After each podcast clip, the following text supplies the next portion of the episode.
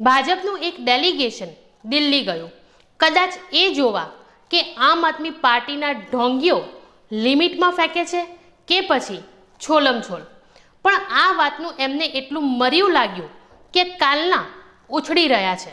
બિચારાઓથી રહેવાતું નથી કે પોલ ના ખુલી જાય. આમ આદમી પાર્ટીના દેડકાઓ જે હજી વરસાદની સિઝન તો બરાબર આવી નથી, પણ કુદાકૂદ કરી રહ્યા છે દિલ્હી મોડલના નામે.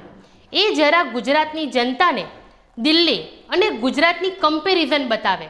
જો તાકાત હોય તો. દિલ્હી એક નગર નિગમની હદ જેટલું. જ્યારે ગુજરાત એક વિશાળ પ્રદેશ.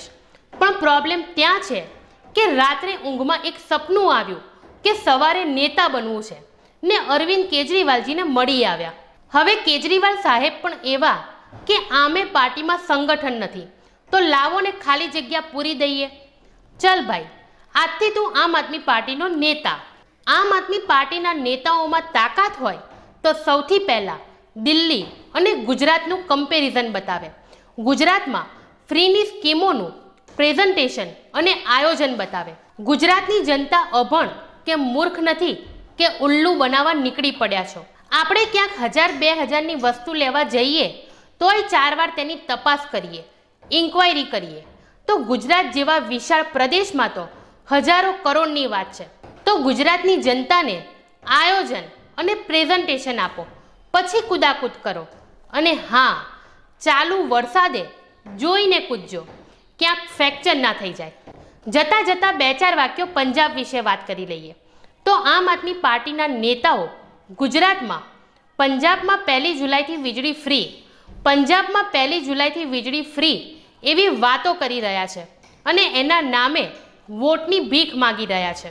તો આમ આદમી પાર્ટીના બુદ્ધિજીવી નેતાઓ ગુજરાતની જનતાને ડિટેલમાં એ પણ જણાવે કે પહેલી જુલાઈથી પંજાબમાં કયા કયા નીતિ નિયમો સાથે, કઈ કઈ શરતો સાથે વીજળી ફ્રી આપવાના છે. મેં આગળ કહ્યું તે પ્રમાણે ગુજરાતની જનતા અભણ કે મૂર્ખ નથી કે આમ ઉલ્લુ બનાવવા નીકળી પડ્યા છો.